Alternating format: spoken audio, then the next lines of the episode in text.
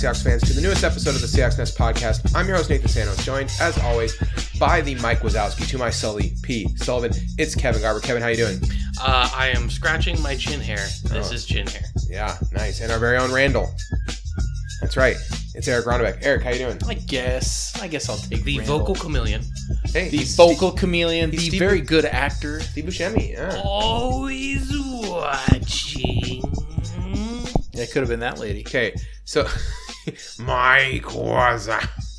That's like every single sixth grader's favorite part of that movie, by the way. As a sixth grade teacher, I can tell you that for a fact. All right, the Seahawks last week. There's so much stuff to talk about because this game was the game I think that every negative Nancy was waiting for. It was the Russ bad game. And so there was like a circle of Seahawks fans who just really cannot wait for something like this to happen. And here it is. It happened. Okay, the Seahawks played a pretty bad game. And I'm going to start with this. Okay, going into this game, Russell Wilson had appeared in 8 games when it rained at home. He had an 85.6 passer rating, 8 interceptions, and 5 fumbles in those games. So not great. And then this game, he added a 65.2 rating and another pick. It's a consistent trend with Russ is he doesn't play great in the rain. That's just the way it is. Put a retractable roof on the clink. That's the answer. I mean, that's a thing they could do. Eric, are you for putting a roof on the clink? Absolutely not. If you one, hey, you got to think of the price. It's going to be expensive. It's going to be ugly. Could be a tarp. Architectually, you can't do it to that building. A big tarp that just drains onto the Hawks. It's a really big tarp. That's right. Do what they want to do in Oakland. Drain into Safeco. Don't they want to put a tarp for the roof of the Rays ballpark that's never going to get built? So I'll say this: having had season tickets, and anyone that goes to the games all the time, or frankly, if you watch them on TV, it really doesn't rain that much. It rains about once a year for the Seahawks. Hopefully that's it for this year. Right. So since 2012, he had 8 games, so it's about 1.5 times a year. You're right, Eric. So due to global warming, we can expect 2 this year. Sure. I don't know. Trending up. I mean, we all remember the Green Bay game, a playoff game, like with the snow. That Russ plays not as good in inclement weather. It's just the way it is. I think most players in general don't play well in inclement weather. Right. It's just a reality. Russ isn't weatherproof, is what I'm saying. No. I mean, his Pro Football Focus rating in this game was a 69. I don't think he played horrible, all things considered. He pushed quite a bit. I think that he was. And his wide receiver core did not play particularly well either. He went 14 for 23 without pressure, and I think that the pressure did get to him in this game. And maybe that's the knock-on effect of the weather is not that he's worse, but that the pressure actually affects him because he can't. Maybe his cleats don't grip the way he likes to move around in the pocket. He's not able to get a lot behind those kind of magic passes where he kind of throws in weird arm angles and stuff like that. I'm not sure because the pressure stats were not great in this one. Under pressure, 6 for 18 in this game. That's rough. And the memorably good throw was the one where he threw it to Lockett and Lockett like fell forward into that catch, which was a pretty incredible play, all things considered. But that's the only memorable under pressure play from the entire game. And then he was 3 for 9 from deep and 3 for 8 in the middle throws. So his 10 plus and 20 plus yard throws that are the bread and butter of him. 3 for 9 is a horrible percentage for him. For him, but it's like 3 for 5. 3 for 9 he was basically an average deep ball thrower for most people. And when you're the best deep ball thrower and you become average, you're losing a pretty sizable tool in your repertoire, especially when you're trying to throw from behind at the end. Any other Russ thoughts before we move on to the offensive line, Eric? I thought they being the Ravens did a really good job at shutting down the deep throws for Russ. And Tyler Lockett said it best after the game. He said that they kind of made us conform to throwing to the short middle part of the field. And when they had to adjust, they couldn't do it. I think there are a lot of other factors that we'll go into. And I also thought Russ used his legs well. Yeah, there were things that really doomed us from the start. But that's all I got to say on the passing game. All right, so the passing game. Let's talk about the pass blocking.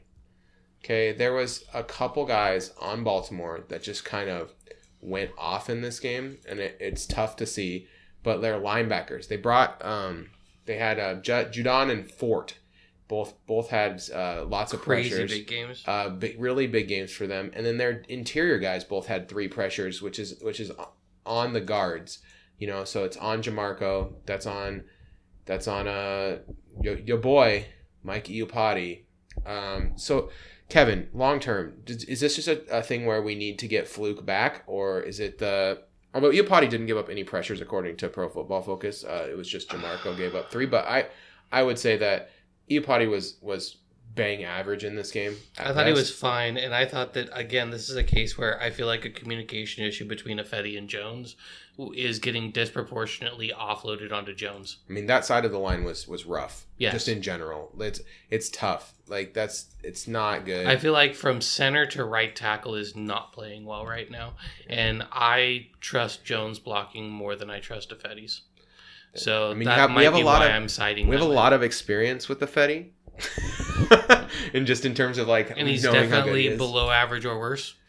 Other thing that I'll say is a lot of Judon and Ford's pressures were from overloading one side, and the blitz pickup not being adjusted correctly. I think this is another one of those games going back to an old gripe of Russell Wilson not calling the pressure at the line of scrimmage in a way that benefits himself. Another thing too is that Carson had a couple really clean misses in blocks. Yep, didn't help. They were bad, and they put a lot of pressure on Russ. Both of them were not my favorite. Although he generally is a good blocker, so the rest of the game he was fine. But it was a couple glaring misses. But when you have two big misses like that, it can really hurt. Oh, and Luke Wilson pass blocking. Why? Why is that a thing that we're asking him to do? It's homecoming, man. He likes to try and impress people. Because Hollister also is a garbage pass blocker. Okay, then neither.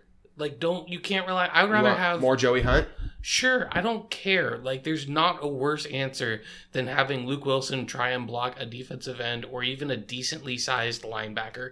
He is a flat awful blocker. Yeah. We could use that fullback that we have. Anything you said about Jimmy Graham blocking is also true about Luke Wilson blocking. I think Luke Wilson's a worse blocker than Jimmy Graham. I don't think so. No, that's too mean. But I do think Luke can bring something to the passing game, and so he definitely is deserving of the roster spot at this point. But it's like, but we don't have Hollister redundant. We don't have a pass blocking tight end right now, and having him and Hollister, right? It's like we have Luke Wilson, and then we have worse Luke Wilson, and it's like I don't need Luke Wilson and worse Luke Wilson. I need a guy who can go out there and win a block. I'd like to see us deal for a guy who can block if we don't think Dixon's going to be back that soon. And Dixon would be a huge boon because I think that's a massive block. It puts everyone into their better positions. Mm-hmm. Wilson can line up on left tight end and mostly run routes and do a good job. And then Dixon can either stay in or run a route or run a slip. And then those things, it just will open up the offense a lot. It makes it all make more sense. When we lost Disley, we didn't mention that this was going to be a reality for us, but it's definitely a thing, and it's not going to get better unless they bring someone in or two people get healthy. Maybe they can put all pro tight end Joey Hunt. All right. In. Really ho-hum day from Chris Carson. 21 rushes, 65 yards, only 5 first downs. Nothing exciting here. An long rush of 9 yards. And yeah, they bottled him up pretty good. It really seemed like a day that we really needed the kind of explosive dynamism that Rashad Penny gives us. And he just was not there. So it sucks that we spent this first round pick on a guy who is supposed to provide another element from Carson, right? Carson's the tank, and then Rashad Penny is supposed to be like the sports car, right? Although I would say Carson's also sometimes a sports car, but he doesn't break a ton of big runs. Okay, that's just not Carson's game.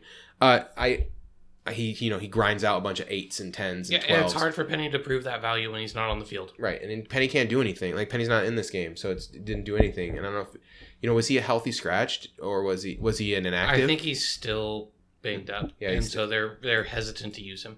Yeah, and then, I don't know, and then Russ, this is the kind of game where we saw it on the other side of the football field where a quarterback can make a huge difference with their feet because it's a lot harder to pass in the rain like that. And Russ had a solid running game, but not a great running game. But I mean, he only had 3 rushes. And yeah, he gets 27 yards on those rushes. That's 9 yards a rush. If he does that 4 more times, that's a big difference and could be a big difference in this game, right? Because that's probably 4 more first downs. And so for me, it was a little disappointing that they come in here and they do, and then that's what that game plan. They don't use Russ to run. They had one designed run that Russ kept. It's just I don't know. And let's be honest, baffling usage. The interception Russ threw a lazy ball to the sideline, and it got snagged and ran back. You could argue that JB should have come back to the ball, but the fact of the matter is that was a bad throw by Russ. And then you had Metcalf trying to do way too much and setting the ball down, and that was returned. And those were the backbreakers. Yeah, I was about to talk about receiving because I think this is a good time to talk about it. Those two mistake plays, I think, just killed it. They both just killed any momentum that we were building at all, and it sucks because, and especially the DK drop, and that was basically the end of the game. The game was already kind of trending towards we're not going to win, but that was we had to have that drive. Well, and then the pick six was a huge difference maker because that was us going down for a drive. Was that just before or just after the fourth down conversion scramble touchdown? I can't remember, but it was one of those things. It felt like it was after because we were up 13-6 at that point. And it felt really important, and it felt like it was our opportunity to kind of come back and put an answer together. And there was a bit of offensive rhythm, and then there was just that junk ball outside, and it was a pick six, and it was a huge, like, you just felt the stadium deflate. This is a huge rookie game for DK, too. I mean, he had the drop, he had the fumble, he was 4 catches on 8 targets. So, there was going to be these games where he felt like a rookie, and we couldn't afford this to be. This was the one. This was one of the most that I felt like a rookie. Really bad drop by David Moore. Jaron Brown also had a horrifically bad drop in this game, and those things don't help the quarterback who's already struggling in the rain. Right? You can't have guys dropping very catchable balls. So it's frustrating from that perspective too. Is that the receivers didn't do Russ any favors in this game. Yeah. And there's guys. Another thing is there's guys on the other side of the ball here where you could pick on them, right? Like we talked about how last time we faced Marcus Peters, we did pretty good against him, but it has to be on deep balls. So if we're not throwing deep balls, that's rough. And Anthony Everett, they have these mediocre, and their linebackers can't cover good. They kind of like ours, and we just didn't really feel like we ever found a matchup to consistently go back to. The guy we targeted the most was Marlon Humphrey. And he did 5 receptions, 4 first downs, 100 yards. I mean, just keep going after those guys, right? Once you find that bad matchup, you just need to keep going to it. You can't keep going after Brandon Carr and get 4 receptions on 8 targets for 30 yards. That's, I don't know. I feel like we don't adjust in game well enough to figure out something, whereas other teams, or we always wait till the second half to do it, right? And the other teams, when they face us, it's okay, as soon as we see Kendricks in coverage, we're going to go straight to that guy, and we're going to keep doing it until they take him off the field. That's what other teams do to us, and it's very frustrating. Eric, any thoughts about the wide receivers before we move on to the defense? You've covered it. I would like to go back to the running game, and go ahead. At some point, I thought it was pretty ho-hum performance. Ho-hum is, I feel kind of being nice. I'm not going to put it all on Carson because I felt like he couldn't go up the middle. But this game, when it ended, I was grateful that I was done watching Chris Carson break it outside, run 3 yards back just to get 4 yards forward for a 1-yard gain or a 1-yard loss. It was like the Dallas game in that respect. It was so frustrating to watch. I get it from his view. He had nowhere to go. He had to try and make a play. It was just I would love to see Rashad Penny do a play like that because I feel like that's the guy who would make that. We needed Dwayne Brown in this game. Let's be real. Dwayne Brown would have been an important piece that maybe could have held our pass blocking and run game together. Well, and then that just so kicks Fant out to a blocking option at tight end, which then alters the usage of Wilson. There's a domino effect right now that injuries are playing on our team. It doesn't excuse the loss because it was also just some terrible play and some bad coaching decisions, but the injuries aren't helping. It's reducing the margin of error. All right.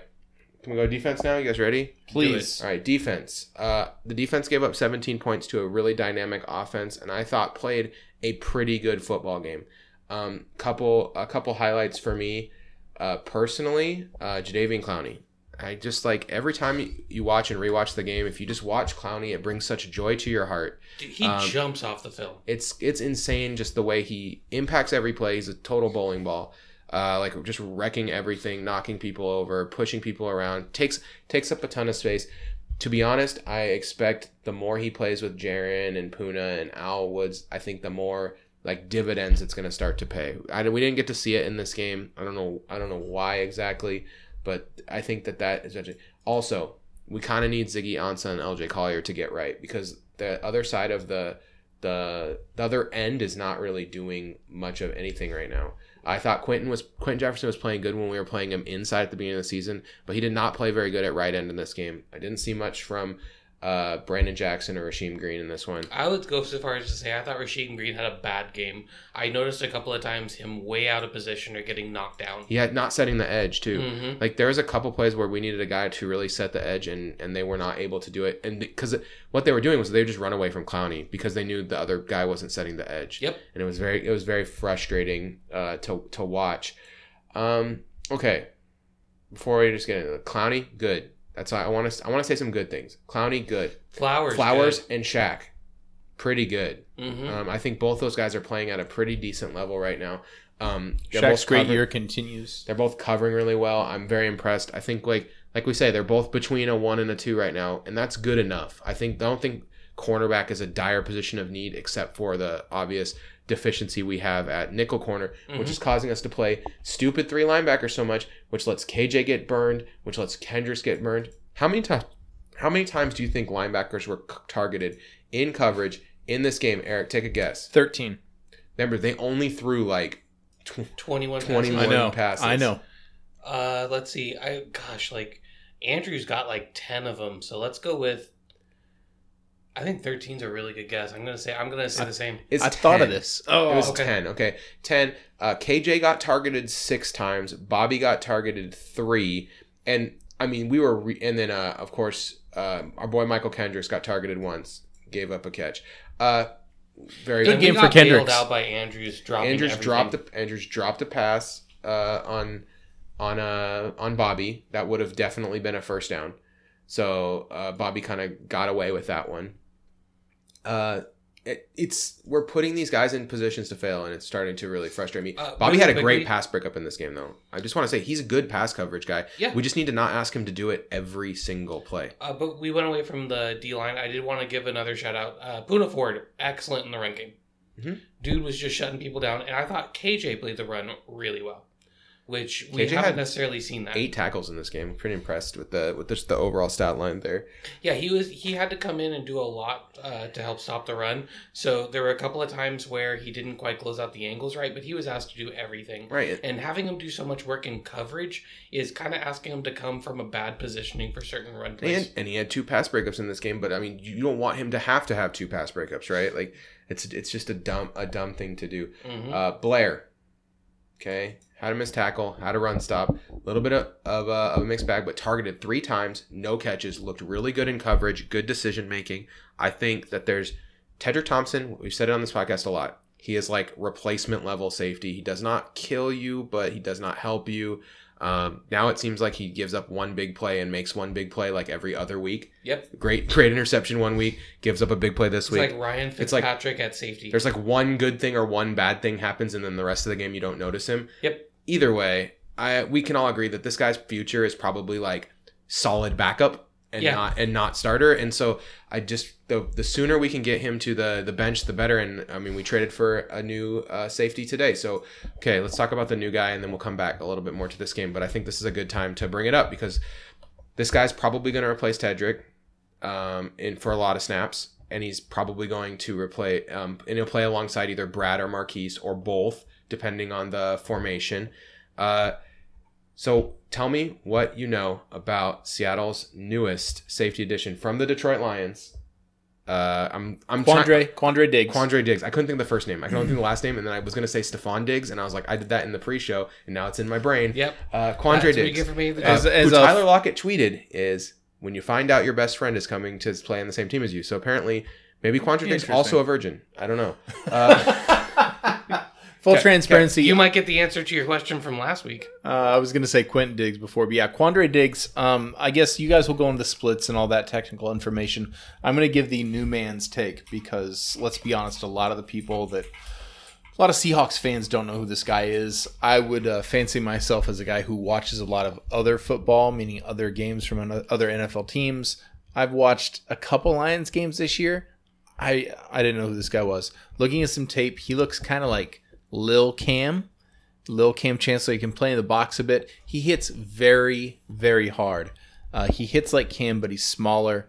At 5'9". Yeah, smaller. He's tiny, dude. Yeah. It's, hey, man, we like tiny safeties Ugo on this team. Size. Yes, he is like Ugo Amadi. Yeah, Ugo can hit hard. Earl hit hard. Earl was not that tiny, but he was small. I was going to say this, but Quandre Diggs is what they wanted Ugo Amadi to be this year.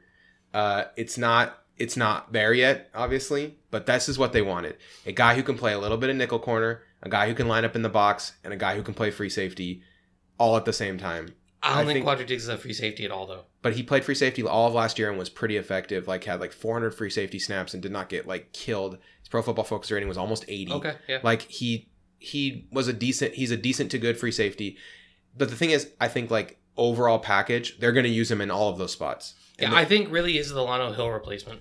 I think, and maybe, but I think he's a little bit more than that because on first down, I think this is what might happen. What might you see? You might see Brad and Quandre, and you don't know exactly where they're going to line up. Mm-hmm. One might be in the box, and those guys are both pretty versatile. So one might be in the box. It allows us the versatility to kind of move them around a little bit, play a little tricky. Then on second or third down, when it's clear passing down, you see those two guys plus Tedric or plus Marquise plus Leno. You know, like those three guys on the field, and you take a linebacker off the field, and now we're in the giant nickel or whatever you want to call it. Big nickel. And one of those guys is going to be covering probably Quandre Diggs because he's a really good nickel corner, like prospect, and or not prospect anymore. He's 26 years old. Like he's been in the league for a little while. We know he can be a serviceable to good nickel corner, definitely better than Jamar Taylor.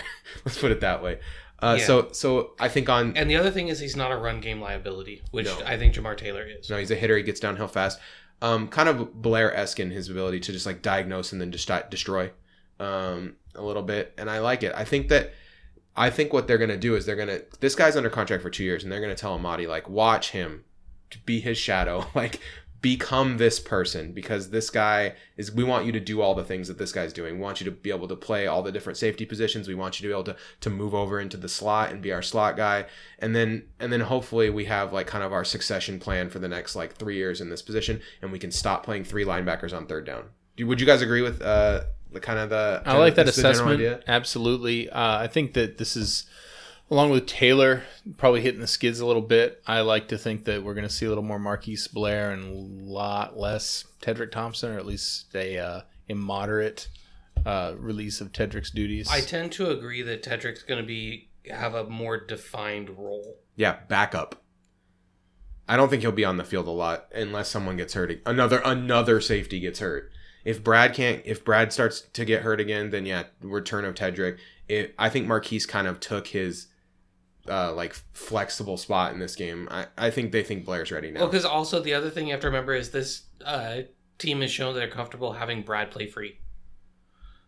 So if you want Blair to be more in the box, then you have Brad play over the top. And like you said, Quandre Diggs has shown that he can play over the top as well without being a liability in that position.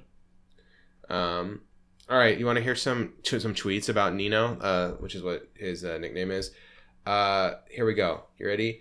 The people that tweeted about Quandre Diggs coming to Seattle. Darius Slay, cornerback, Detroit Lions, tweeted, "This some bullshit right here." Kerryon Johnson. Well, this has been a tough day personally. My dog, I'm going to miss the hell out of you. Jamal Adams said he was hyped, and it's a hell of a look for him. Eric Ebron said, wow, .. Max Harrison said, wow, with like 45 Ws and said, no way. Lions these players are pretty stoked. Adrian Phillips said, Q is about to go crazy. So, I mean, all these current Lions players, Herman Moore, the Lions' great wide receiver, like when they had like only two good offensive players for like 10 years. Yeah. He said, I'm as shocked as everyone hearing about Quandre Diggs. I'll be waiting to hear more tomorrow. It's a tough blow for the locker room to lose such a respected leader. So, I mean, like this guy's, he was team captain. He's like their guy. And I think he's coming in to play a role right away. There's not going to be, the Seahawks defense is not super complex. We don't gotta like teach him a really complex play. Nope. Earl Thomas will tell you that he's. No, he'll just tell you how complicated the other defense is. Yeah, no, the Baltimore Ravens Devin, this is a hard defense. It's actually very complex. So, yeah, the... Well, I mean, because what did we ask Earl to do for the last 10 years? Surgery. Last 10 years, we asked Earl to go. We said, play single high and diagnose the play. Yeah, sit 17 yards back and diagnose the play. We didn't ask him to do like one thing for 10 years. So, yeah, obviously doing literally anything else is probably pretty tricky. Yeah, this is a real player. This is a real guy we got. I think people might think like, oh, we traded a fifth rounder. This is a guy we brought in to like be insurance. No. This guy, he's making decent money. We have him under contract for this year and next year at, I think, like $6 million next year and $4 million this year. This is a guy we brought in to play a lot and to be a contributor. This is us shoring up our nickel situation, like you said, which is what we wanted. Begs a question that only I care about. Why did the Lions make this move? I think the Lions think they're out of it. The Lions are behind the Vikings and the Packers. And the NFC is crowded. The NFC is tough this year. They're 2-3-1. It's just like, and they have a bunch of tough luck losses too. They're not even a bad football team. And a fifth round pick is not a bad pick to have. Honestly, that tie is what's screwing them right now. If that was a win instead of a tie, they have a much clearer path to the playoffs. Yeah, it's like pretty hard for them to make the playoffs, and they saw an opportunity to get something for a guy that maybe they thought, I don't know. Anyway, fifth round. I'm not saying this guy is like the second coming, like he's going to be amazing, but a fifth round seems. You said it was about the right value. Looking at all those tweets and some of the film I watched and his versatility, it tells me, like, I don't know. It's not a huge Emmanuel steal. Sanders was a third and a fourth. This is true, but that's still two picks. You want one more? Yeah. One more thing? This guy's Quentin Jammer's brother. That's pretty cool, right? Yeah, sure. All right, there you go. There's the last Nino fact. So I expect him to be injured. We brought in the safety to kind of shore up the problem, which we see in this game. The defense played pretty good except for a couple things. They too much three linebackers. We don't have a real nickel corner. And Tedric missed a play. Tedric is like, bang average, like the most average player I've ever watched. And so it's really kind of upgrading a bunch of different things all at once. It's solving a lot of problems. We no longer have to play three linebackers all the time. We can play a real nickel, and we can play this guy on first down and get Tedric off the field. This is a little bit like finding out Jamarco Jones is a functional offensive guard. It allows other things to slot in a nice way. Mm-hmm. And as long as we can get, a couple of those defensive ends healthy, we can get Ansah and Collier right. I think that this defense has the ability to at least get to, like, the 14th, 13th best defense in the league by DVOA by the end of the year. And as opposed to like 22nd. Yeah, I was about to say, as opposed to like low 20s, which is not a good look. We're in the 20s right now. Okay. I want to move to a true bend, but don't break. I want to talk about so we gave up some points in this game, but there was a couple plays that I think really swung the game. So let's talk about those specific plays. 3rd and 10. We're about to get off the field. Lamar Jackson drops back to pass. We run a blitz.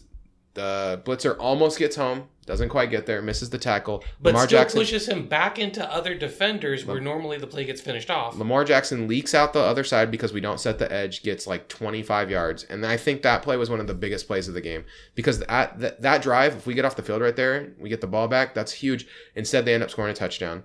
That's a really big, really, really big play. That can't be underrated. The other big, really, really big play. We kicked a 52-yard field goal in the driving rain on 4th down. And I think that... It's so conservative. It's so conservative, and it's a classic like Pete Carroll learned the wrong lesson when he went for it against New Orleans and failed. He like the lesson he thought he learned was that I shouldn't go for it. When the lesson was he should have learned was like I should call a better play here and make sure we get it. Yep. Not I should use a QB sneak. I should use a better play call. Like it's kind of mind blowing. Well, then you heard him after the game. Going for it wasn't in his options. If he didn't kick the field goal, he was going to punt. Stupid. Pete Carroll sucks. It's really bad decision making. Then the other one was a challenge.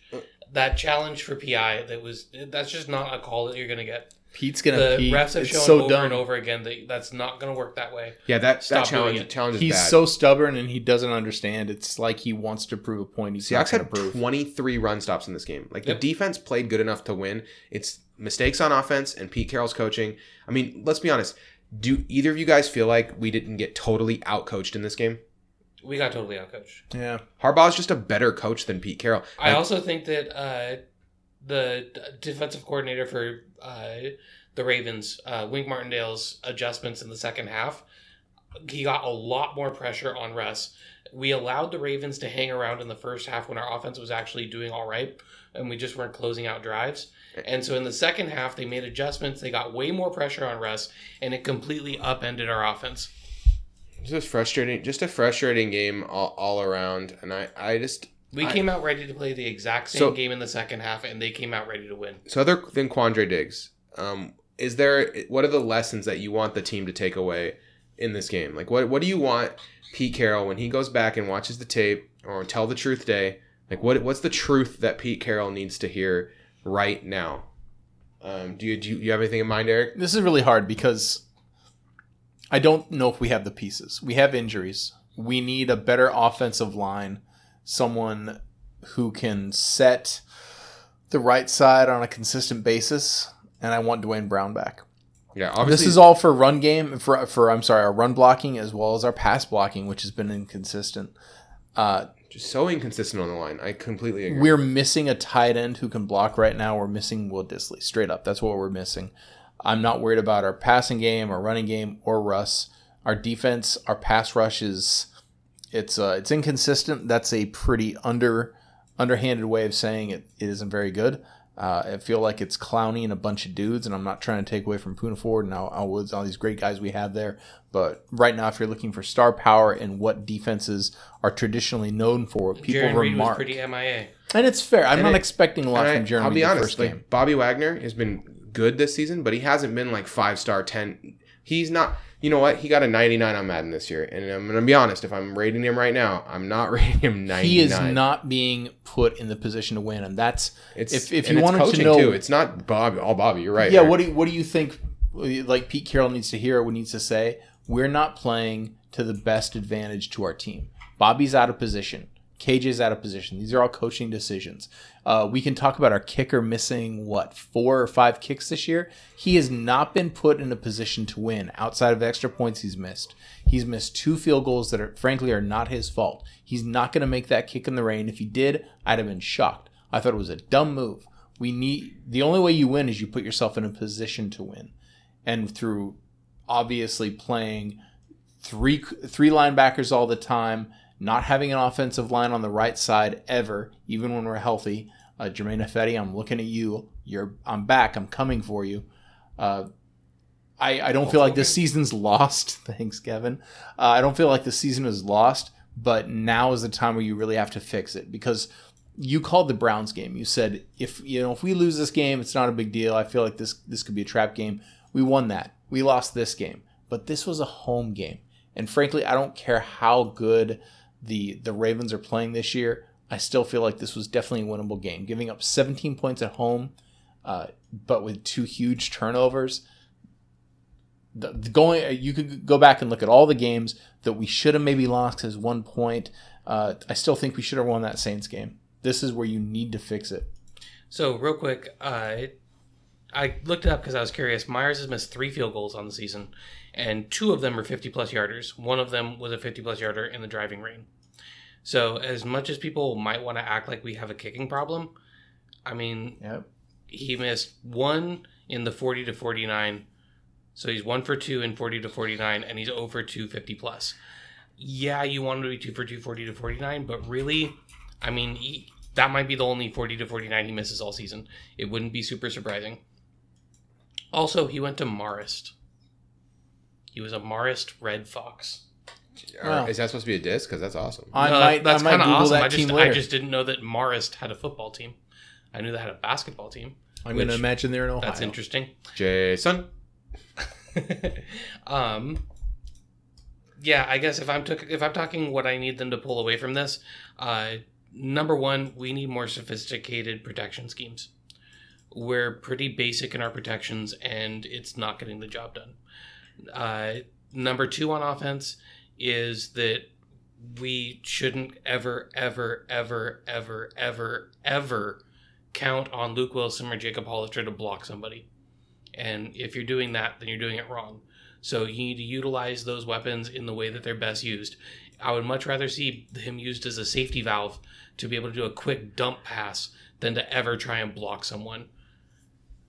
On defense, aside from not running out linebackers all the time, because it clearly didn't even stop the run, then the thing I want them to take away from this is we need a more sophisticated scheme up front to be able to get pressures. We are just having people run straight up. We're not doing very much in the way of stunts or anything like that. I just, honestly, I think that Norton's getting outcoached consistently on defense, and it's not helping. If Dan Quinn gets fired after we beat them at this weekend, I would be all in favor of bringing him back. Quality control coach, assistant head coach for sure. It'd be like the most obvious thing to do. Yep. Just to fix the defense. Because I think Norton has zero innovation. We saw this in his run with Oakland as well. This is a guy who does nothing beyond the basics. He's default settings defensive coordinator. He is the he is the pumpkin spice latte of defensive coordinators. Basic. Fair analysis. My message to Pete is that it's 2019, and you need to really think about what a football team should look like in 2019. Because I think we have all the pieces to make a great modern football team, and instead we look like we're celebrating NFL 100 by bringing back the offense and defense of 100 years ago. And it's like really starting to frustrate me. Like the way that in a modern NFL, you need to put more fast guys on the field to stop the way the teams spread out. And we have those players. And also running quarterbacks. More fast guys on the field means it's easier to contain those running quarterbacks. You know, and like those, we just aren't doing that stuff because it's, I don't know, we're stubborn. We have really stubborn coaches. And, I don't know. We're in every game because of the way we control the ball, but we're relying on Russell Wilson to just bail us out in every game, and it's just not sustainable. It's just not a sustainable way to go about your season, and I'm worried. I'm a little worried. So we'll see what happens. I'm kind of hoping Pete Carroll's old and this is like his last contract extension. Then he's ready to hand it off to someone, and I hope the succession plan is better than the Jim Mora one. Yeah, at least our front office is stronger. Yeah, well, we'll still have Pete Carroll. John Schneider. And John Schneider did, you know, people can say like, oh, he gave up a fifth-round pick. But, I mean, we got a fifth-round pick in that Vannett trade. So we have a fifth-round pick that's better than this fifth-round pick because the Steelers aren't going to have a better pick than us. So functionally, we traded Vannett for Diggs plus a seventh next year, and we moved up and a pick swap. Yep. Yeah, right, exactly. When you look at the whole set of pieces, this was a good deal. Yeah, really good deal. I mean, I could use Nick Vannett right now. I'll be honest. But we didn't know that injury was going to happen. We didn't know Disley was going to be. Is Disley Mr. Glass? Like, this is 2 years in a row. Is the season-ending injury? Man, we talked about this when we traded Vannett. I said I said something about hopefully he stays healthy, and Kevin said he doesn't have a history of injury, but it's the pros, and this shit happens. All right. Let's go on to this week. The Seahawks get a get-right game in Atlanta. I think that you can really move the ball on Atlanta's offense. Our defense, I mean, their defense is effing horrible. Hopefully we can put the nail in Dan Quinn's coffin so he can come back as our assistant head coach. I really like the Seahawks in this game. Matt Ryan's good. Their offense is good. So it'll be interesting to see how our defense is able to slow them down. If he plays. Right. Yes. If Schaub plays, then this is an easier win. Schaub has a very, very good track record against the Seahawks as a Seahawks fan. Yeah. Okay. Do you guys have anything else you want to say about this one, or do you just want to try to go to scores like this? Eric, you got something? There's nothing exciting about this game. I got something to say. I mean, I think we should talk a little bit about it. I'll let Kevin do deep analysis, but how is their offensive line? You want him to do deep anal? No. Well, I could finish the dancing after last week's game. I got something to say. Sure. Can we talk a little bit about Atlanta's offensive line? Shoulder deep in a bowl. Sure. You want to talk about Atlanta's offensive line? Can we destroy Matt Ryan's? The right side of Atlanta's offensive line is hot trash. Their tackles are not good, especially not their. But their right side of the line is really bad. It's Seahawks legend James Carpenter and rookie right tackle Caleb McGarry, who needs seasoning. James Carpenter plays left guard. Their right guard is like a. It's a revolving door. It's Jamin Brown and Wes Schweitzer. They've been trying different guys because they're both bad. Yeah, because Lindstrom was supposed to be there. Basically, but he got hurt. Everyone but Alex Mack is pretty bad. And Jake Matthews is serviceable but can't block in the run game. Their run game has been really bad this year. Eric. Yeah, I know that. Well, that's I'm going with that question. The other piece of it is that Ryan is really bad when blitzed and terrible under pressure. So the name of the game is going to be getting pressure on him. And so this would be a great game for our defensive line to suddenly show life. Yeah, they have a good backup running back, but he's hurt. But Ito Smith's not bad. He has 10. Ito Smith got carted off. He has 22 attempts, rushing attempts for 10 first downs. Freeman might be suspended because he threw a punch in the last game. Yeah, Devontae Freeman. Kevin. And Freeman is just not. He's not been good this season anyway. They're in big trouble in terms of, they're going to have to probably play Brian Hill for significant amounts of snaps in this game. And Brian Hill, I don't know if you know this, not that good. The other thing is, outside of Deion Jones, but he's a Wyoming Cowboy. Can we believe in him the same way we believe in Josh Allen? Can we just will him into being good? I would rather play Josh Allen at running back. Deion Jones has been good in coverage. That's their only player who's really been good in coverage. Their cornerbacks have all been hot trash. So their right side of their offensive line has been terrible. Their defensive backs have been terrible. They're pretty good in rush defense. We're playing in a dome. Because Grady Jarrett rules. That's why. And Deion Jones is good, too. Since we're playing in a dome, that means we should be able to air it out, because if it's raining inside of Atlanta's home stadium, then the game's canceled. So I'm looking at a lot of deep throws from Russ, confidence builder for the offense, and then I think Clowney could go ham on this game. I have a question for you guys. How did Grady Jarrett go in round 5? The NFL is weird, because this guy is straight up maybe the most versatile and talented interior defender in the entire NFL. You nailed it. When a defensive player is versatile, that can be looked at in two ways in the draft. And you know this from doing draft analysis. They either go, this guy's versatile, he can do everything. Or this guy's versatile, I lack creativity as a human being, I don't know what to do with him. Right. He doesn't do anything. He's not a 10 out of 10 in anything. Okay, well, good. He's an 8 out of 10 in both, and it translated to the NFL. Now he's the best defensive interior defensive lineman. I would say, obviously, you take Aaron Donald first, but if you're just drafting all defensive interior, I think Grady Jarrett is he's right there with Fletcher Cox. He's a very justifiable second pick. Jarrell Casey. That's my... I go hard for Jarrell Casey, man. Low center of gravity, people mover. Okay, love the dwarf. Okay, the rest of these guys, they have good. I like to call them Puna Ford. They're actually good against the run, so I like to see us using the run to set up the pass, play action, beat these guys deep. Desmond Trufant has been pretty not good. Also, their corners are not that big, and so I don't see anybody on their roster. I mean, sorry. Dude, their corners are either not that big or not that fast. They don't have a big, fast corner because they have a big corner. Desmond Trufant has been targeted 19 times this year. How many touchdowns do you think he's given up? On 19 targets. 3. 8. 5. Ooh, gross. He does have 2 picks to make up for it, but that is... that's not good. Certainly something. He also has 2 missed tackles.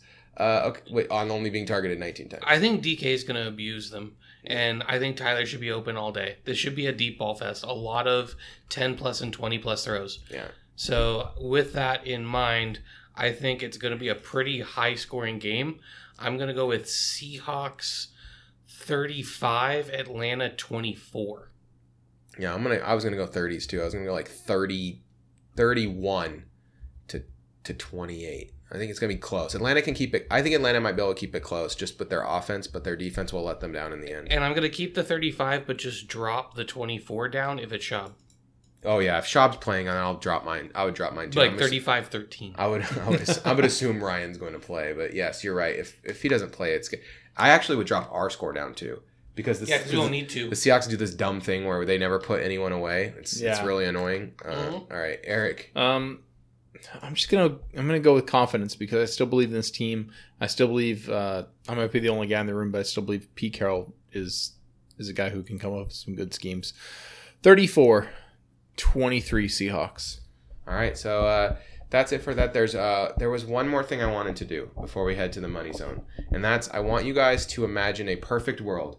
A world in which the Seahawks can have a great trade. Okay, don't think about the draft capital. I'm actually going to ask you those questions after you tell me. So the Seahawks can trade for one guy. I want you to think about a guy on a losing team, a guy that Seahawks actually have a chance to get. I'm going to tell you what it takes to get them, and you're going to tell me if you would take it. All right, so tell me your guy, Eric. Who's your first guy? Oh, man, why do I have to go first? Okay, Kevin, tell me a guy. Who's the guy you want? Oh, man, why do I have to go first? I need a name of a guy. I can't just say this guy. I'm going to give you two guys. I'll give you the first one, and I'll do one after Eric does one. Okay, so go the first one. All right, so the one that's easy to do, I'm going to go with O.J. Howard. Okay, O.J. Howard, you have to give up the Seahawks' second-round pick. Are you in or out? I'm out.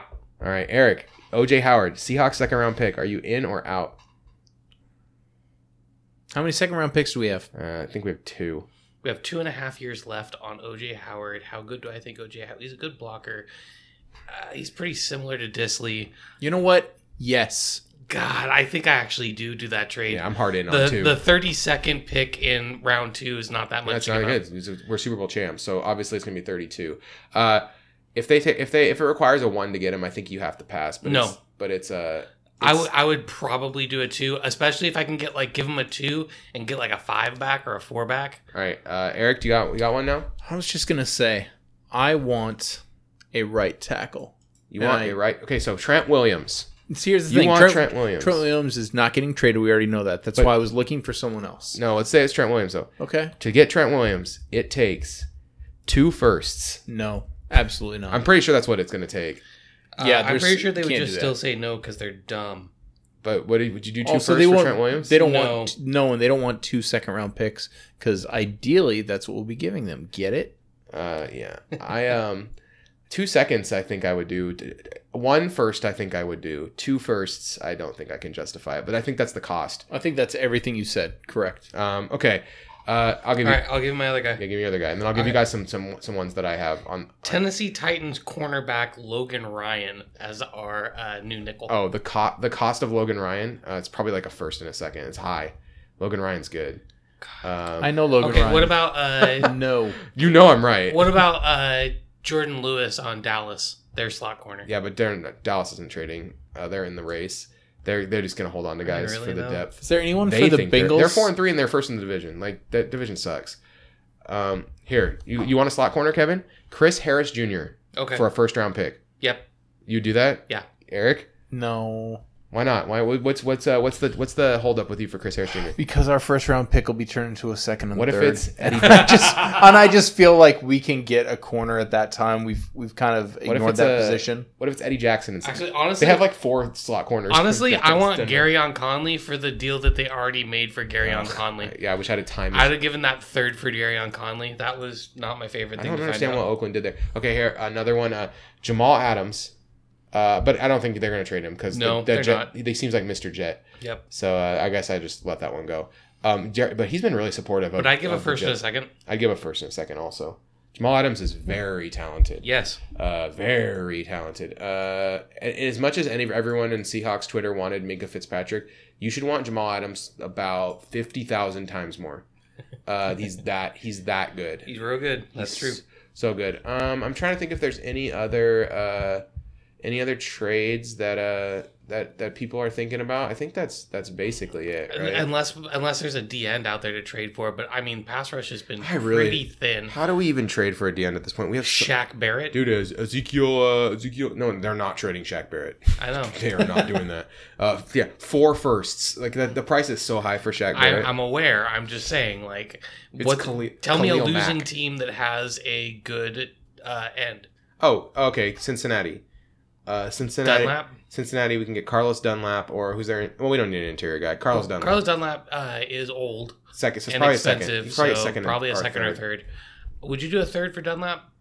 I probably wouldn't. I don't feel because his injury track record is not great either.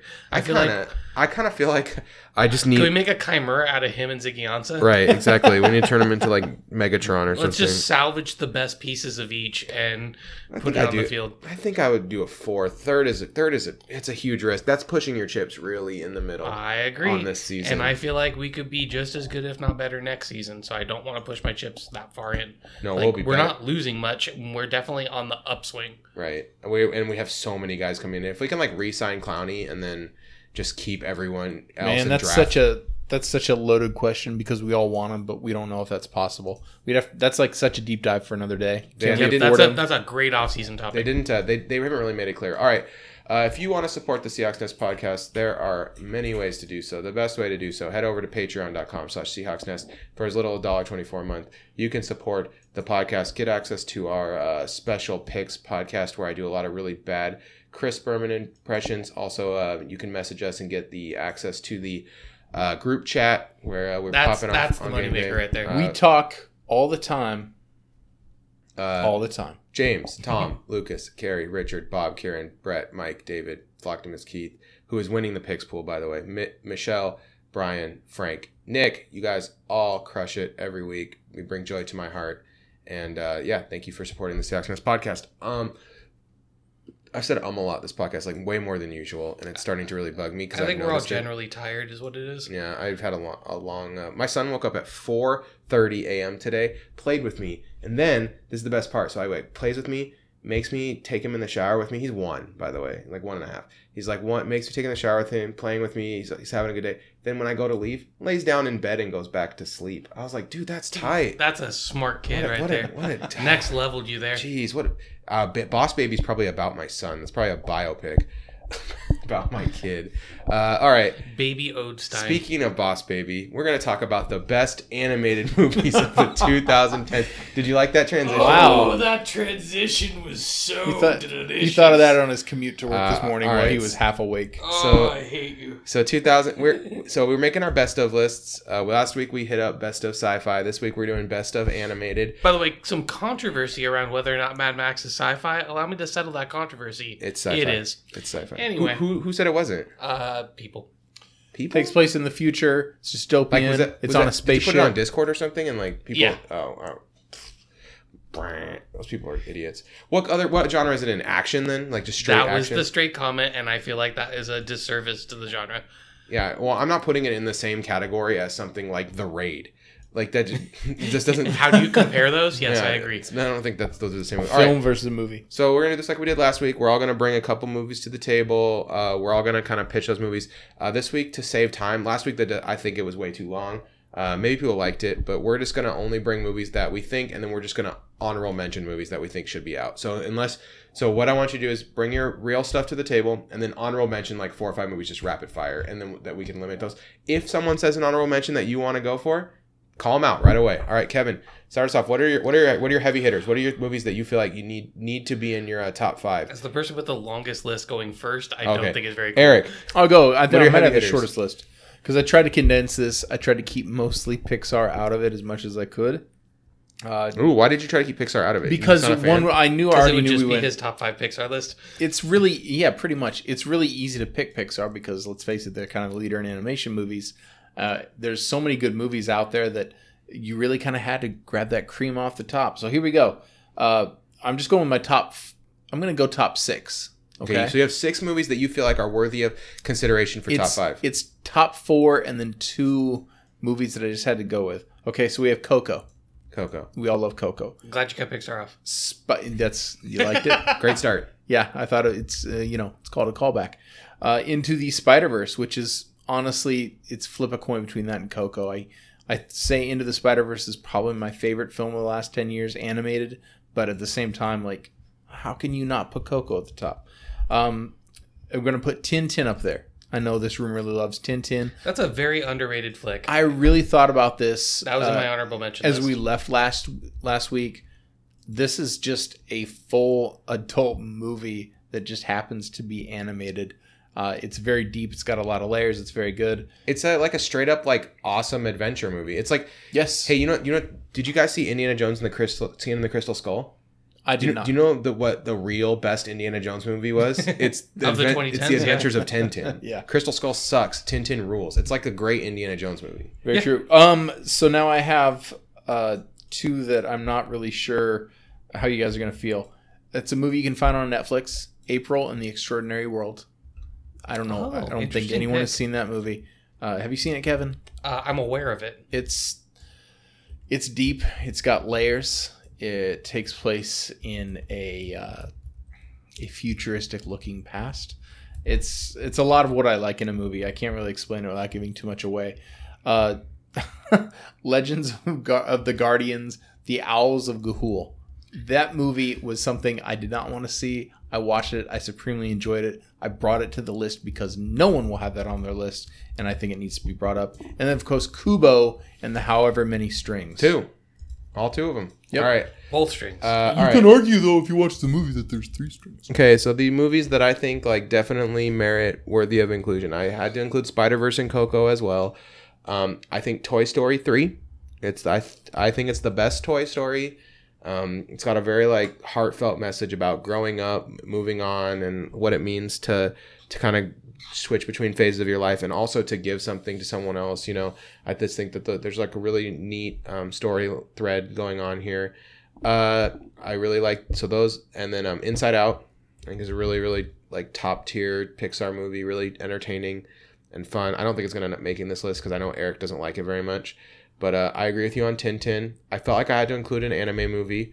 I was between a couple. Your Name is really good, but I think that I would have to go with The Wind Rises. So I'm going to pick The Wind Rises as the anime movie that I'm going to nominate because I like Miyazaki probably too much. I don't know if I think I'd ever need to watch this again. But the thing I like about Miyazaki films just in general is they have this like sense of emotion and like, I don't know any other way to put it. Like, there's a lot of gravitas in feeling. These movies. There's like feelings. You get into the feels, you know, in these movies, and this one is no different than any of the other Miyazaki films. Really, really top notch. I don't think there's anything else I need to mention. Yeah, there is. What did I forget? Something that I definitely like. Oh, Tangled. Like. Yep, I love Tangled. Tangled is an awesome movie. If you don't like Tangled, go listen to a different podcast. That's my movie, dog.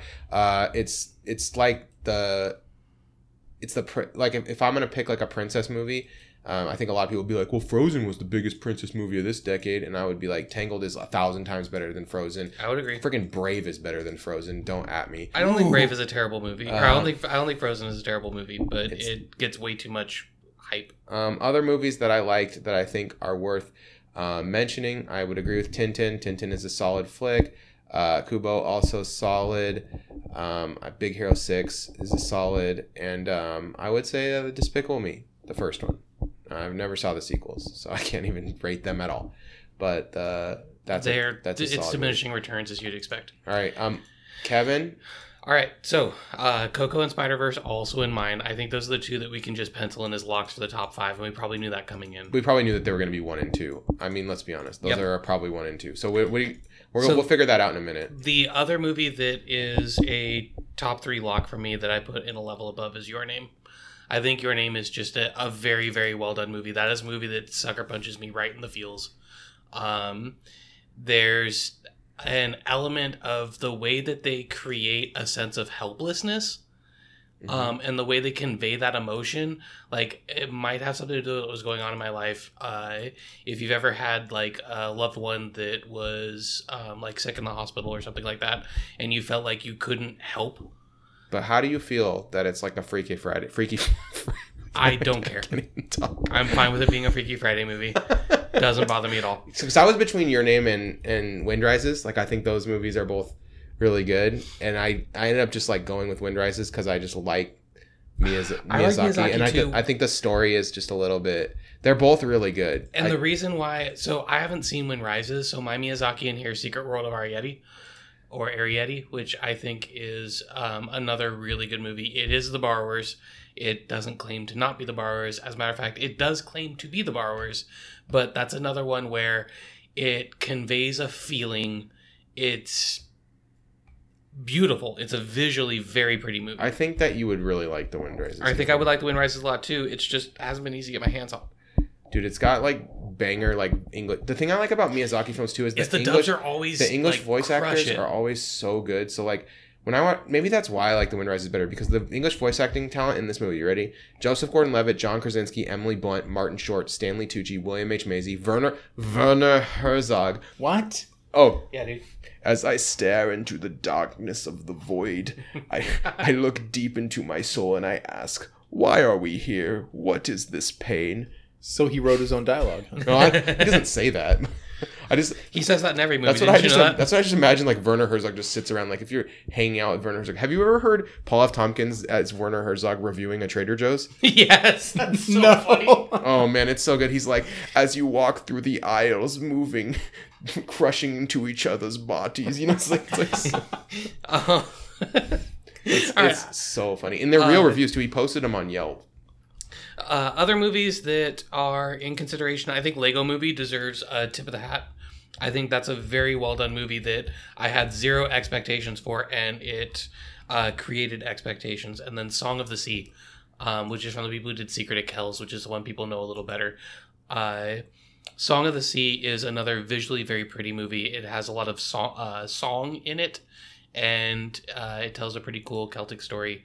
I like that movie a lot. And I feel like we need to mention Moana, Zootopia, and I don't even give a rip about How to Train Your Dragon, but the first movie is pretty good. Those are honorable mentions for me. So, let me just take this. Werner Herzog is also in Penguins of Madagascar, and I just wanted to mention this because it's funny to me. Wow. But that movie, it has like one of my favorite Letterboxd reviews ever. It just says, "This is like Minions except not terrible," which is a perfect way to describe Penguins of Madagascar, because it really is like Minions, but just like a 3 out of 5 instead of a 1 out of 5. So maybe a 2.5. It's not even a 3. Maybe a 2.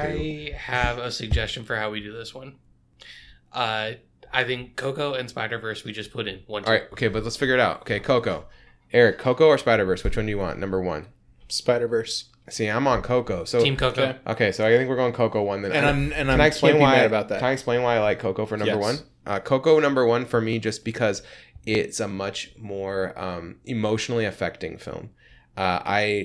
Spider-Verse, it warms my heart. It's really good. There's like a feeling of real excitement and heroism. It's very fun. But like, I think the emotional message of Coco, about like respecting your elders and staying in touch with your grandparents, and like, it's just like, I don't know. I feel like it's a little deeper message for me. I feel like, I know we don't want to go too far. Coco is family, where I feel Spider-Verse is more the people around you as opposed to internally. And coming of age, like. And maybe, I don't know. And that's what connected with me more. I liked the depression aspects that it addressed, and relying on your friends. Someone like me who doesn't really have a family, I loved Coco, but I couldn't relate in that way.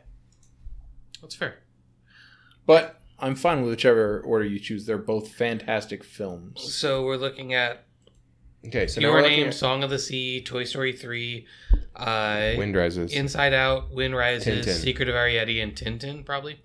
Tangled, unless someone wants to go for Tangled. You guys in for Tangled? No. Not for me. Not for top 5. It's Fringe. I like it a lot, but I think it's honorable mention. I was really going to go hard for Tangled just to like mess with our listeners. Like, I was going to be like, guys, I just want to tell you why Tangled is the best movie. The songs slap. It's really good. It's got Shazam in it. Mandy Moore is the female lead. I love how you said we weren't going to spend a bunch of time on this. The songs slap. Hey, I have a suggestion. I want both of you to name your next 2 movies. Okay. And I feel like we can get one from there at least. Toy Story 3 and The Wind Rises. Damn it, Nathan. Maybe I should have said Inside Out. No, you know what? Toy Story 3 and The Wind Rises. Your Name and Inside Out. Wow. So Your Name and Wind Rises seem like your anime picks, right? Yeah, but I don't want to like cold shoulder Tintin. I don't think we should have 2 anime movies in this list. And why? Because we should have 2 movies, a second Pixar movie, either Toy Story 3 or Inside Out, because I think they're both really deserving and they're both really great films. And then I think that we go 1 anime movie and then like a Tintin. I think Tintin is like really deserving of a spot here. I would love Tintin to be on this list. Tintin, but I would say like Your Name and top tier adventure movie. Your Name versus like the Studio Ghibli movies are completely different. Like, I realize that they're anime movies, but so should we only have 1 American studio movie? I mean, they're very different movies that are done very different ways. Right, but I mean, like, they're both really close for me. So like, I wish you had seen both of them so I could like better. I think you would like maybe a more interesting debate. Right, it's really hard for me to argue against you without either spoiling the movie or you know what I mean? Yes. So I don't want to do either of those things because I do think you'll enjoy this film. I will see it. It's on my watch list and it's high up there. I just haven't had a chance. It's hard to argue, but I just like it slightly better. I just think it's like, it's very close. And I think it's American voice acting is the biggest thing that makes a difference. It's like, I like the English voice cast in Wind Rises a lot, and I don't want to read. And when I watched Your Name, I had to read. You definitely have to read. And I don't know if the Japanese voice actors are good. That's one thing that always weirds me out about. They are, though.